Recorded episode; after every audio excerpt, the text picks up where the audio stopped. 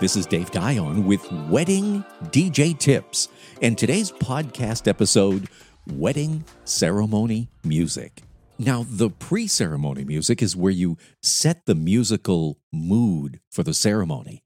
Whether you like classic oldies, or country, or pop, or maybe classical, you can combine all four of those.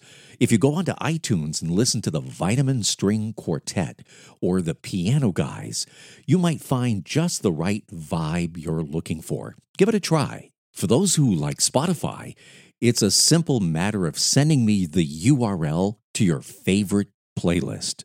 So, whether you use iTunes or Spotify, it's a golden opportunity to create a sound that's unique just to your wedding. So we've got the right pre ceremony music, and people are just arriving, still milling around before they sit down. Now we get to the three all important songs you have to choose. The first song is the processional for the bridesmaids, and we'll fade out of that song and transition right to the next song, the one that the bride walks into.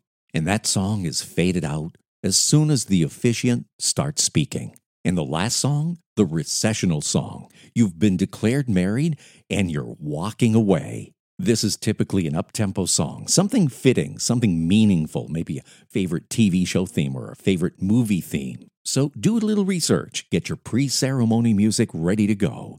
Get your three formal songs, the two processional and one recessional. Oh, and don't forget, make sure to hire your DJ early enough to start playing pre ceremony music prior to the actual ceremony start time.